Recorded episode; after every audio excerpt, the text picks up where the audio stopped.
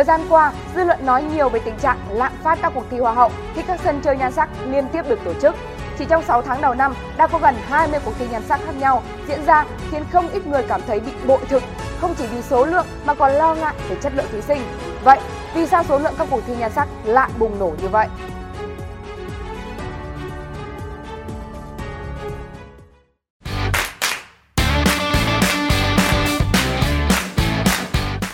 Quý vị, ngoài các cuộc thi đã được tổ chức, từ nay đến cuối năm còn thêm hàng loạt các sân chơi như Hoa hậu Thế giới Việt Nam vào ngày 12 tháng 8, Hoa hậu Biển đảo Việt Nam vào ngày 22 tháng 10, Hoa hậu Việt Nam dự kiến vào ngày 15 tháng 12, Miss Phi Việt Nam vào ngày 11 tháng 9, Miss Grand Việt Nam vào ngày 25 tháng 9, Hoa hậu siêu quốc gia Việt Nam vào ngày 22 tháng 10 và Hoa hậu trái đất Việt Nam vào ngày 30 tháng 12. Bên cạnh các cuộc thi quy mô lớn, một loạt sự kiện do các đơn vị hội ngành, các công ty giải trí thực hiện như Hoa hậu du lịch Việt Nam toàn cầu, Hoa hậu doanh nhân Hoàn Vũ, Hoa hậu doanh nhân toàn cầu, Hoa hậu quý bà Việt Nam toàn cầu. Nhiều ý kiến cho rằng sở dĩ các cuộc thi nhan sắc tăng mạnh trong thời gian gần đây là do nhiều người mải mê tìm kiếm danh hiệu sắc đẹp với mong muốn đổi đời, trong khi Nghị định số 144 năm 2020, Nghị định Chính phủ của Chính phủ cho phép tổ chức các cuộc thi Hoa hậu không giới hạn số lượng trong một năm. Trước đây, việc cấp phép do Cục Nghệ thuật biểu diễn được Bộ Văn hóa, Thể thao và Du lịch thực hiện. Từ sau Nghị định 144, các đơn vị tổ chức chỉ cần thông qua Ủy ban Nhân dân cấp tỉnh nơi tổ chức sự kiện.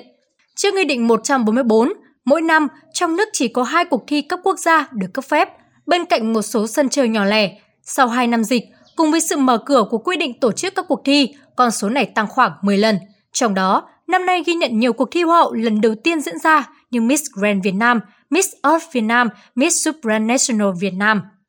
Bên cạnh đó, nhiều ý kiến cho rằng một số công ty đứng ra tổ chức thi hoa hậu coi việc kinh doanh nhan sắc như một nghề, một cách thức kiếm tiền.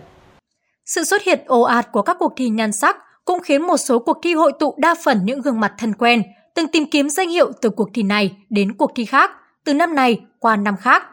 Trước ý kiến về việc có quá nhiều cuộc thi hoa hậu, tiến sĩ Mỹ học Thế Hùng cho rằng trước đây nhắc đến hoa hậu là khán giả sẽ nhớ tên hoa hậu Bùi Bích Phương, Diệu Hoa, Nguyễn Thị Huyền, Ngọc Hân, tên tuổi của những người đẹp ấy đã được định hình giá trị trong lòng công chúng. Các cuộc thi thời đó cũng ít hơn, mức độ quan tâm của công chúng tập trung hơn. Bây giờ, tổ chức quá nhiều cuộc thi hoa hậu dẫn đến hệ lụy là sự bão hòa về hình thức, nhan sắc.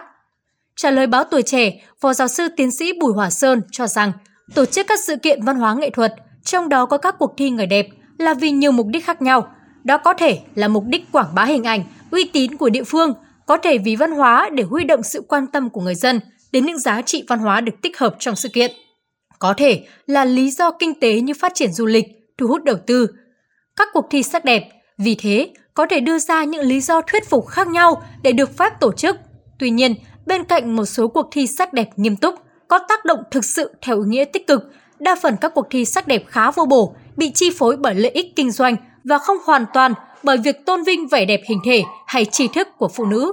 Điều này sẽ rất tai hại khi các cuộc thi lan tràn như một thứ bệnh, vô hình chung ảnh hưởng tiêu cực đến các cuộc thi nghiêm túc và hình ảnh đẹp đẽ của người phụ nữ. Vì thế, bên cạnh các văn bản, quy phạm pháp luật, chúng ta cần sự chung tay của toàn xã hội trong việc trả lại giá trị thực cho các cuộc thi sắc đẹp.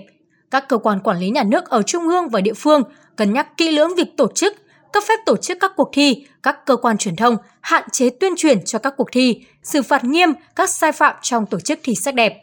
Chia sẻ quan điểm về vấn đề này, ông Vương Duy Biên, nguyên Thứ trưởng Bộ Văn hóa, Thể thao và Du lịch cho biết, từ khi có nghị định mới, nới lỏng các quy định tổ chức, đến bất kỳ công ty nào, địa phương nào cũng đều có thể tổ chức cuộc thi sắc đẹp. Dần dần, những cuộc thi nào tổ chức uy tín, thành công, mang lại hiệu ứng giới thiệu văn hóa, phát triển du lịch trong nước và quốc tế tốt sẽ tồn tại bởi công chúng là người sàng lọc cao nhất, ông Biên nói.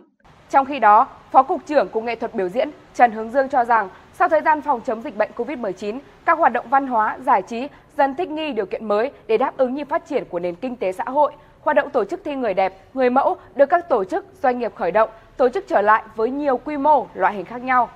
Qua giả soát, thu thập thông tin, trong năm 2022, cả nước diễn ra khoảng 25 cuộc thi hoa hậu người đẹp, nhưng 3 cuộc thi đã được xin phép không tổ chức nữa. Trong đó, Đà Nẵng là địa phương diễn ra nhiều cuộc thi nhất, 12 trên 25 cuộc thi, chiếm 48%. Có 8 cuộc thi được điều chỉnh thời gian từ năm 2021 do ảnh hưởng của dịch COVID-19. Như vậy, nếu tính riêng năm 2022, chỉ có 14 cuộc thi được chấp thuận tổ chức. Với con số này, ta thấy các cuộc thi tổ chức trong năm 2022 không phải là nhiều. Những cuộc thi xảy ra tranh chấp, khiếu kiện, Cục đã phối hợp với các đơn vị liên quan để tiến hành kiểm tra, xử lý theo quy định. Ông Trần Hướng Dương Dương nêu rõ, theo Nghị định 144 năm 2020, Nghị định Chính phủ, hoạt động biểu diễn nghệ thuật, trong đó có tổ chức cuộc thi người đẹp, người mẫu được Trung ương phân cấp về chính quyền địa phương, quản lý toàn diện từ cấp văn bản, chấp thuận đến kiểm tra, xử lý vi phạm. Tuy nhiên, Cục Nghệ thuật biểu diễn không buông việc quản lý hoạt động này. Với những vấn đề mà dư luận xã hội phản ánh, Cục đang tích cực phối hợp cùng các cơ quan, đơn vị liên quan tiến hành giả soát, đánh giá tổng thể những vấn đề phát sinh trong thực tiễn, để từ đó có những căn cứ đưa ra những tham mưu, tháo gỡ các điểm nghẽn, đề xuất điều chỉnh chính sách cho phù hợp. Đa số các ý kiến đều cho rằng đã đến lúc phải siết lại các cuộc thi hoa hậu, người đẹp để danh xưng thực sự mang giá trị và ý nghĩa chứ không đơn thuần là các sự kiện mang tính giải trí, tránh tình trạng ra ngõ gặp hoa hậu như hiện nay. Còn bây giờ, bản tin của chúng tôi xin được phép khép lại tại đây. Cảm ơn quý vị và các bạn đã quan tâm theo dõi. Xin kính chào và hẹn gặp lại.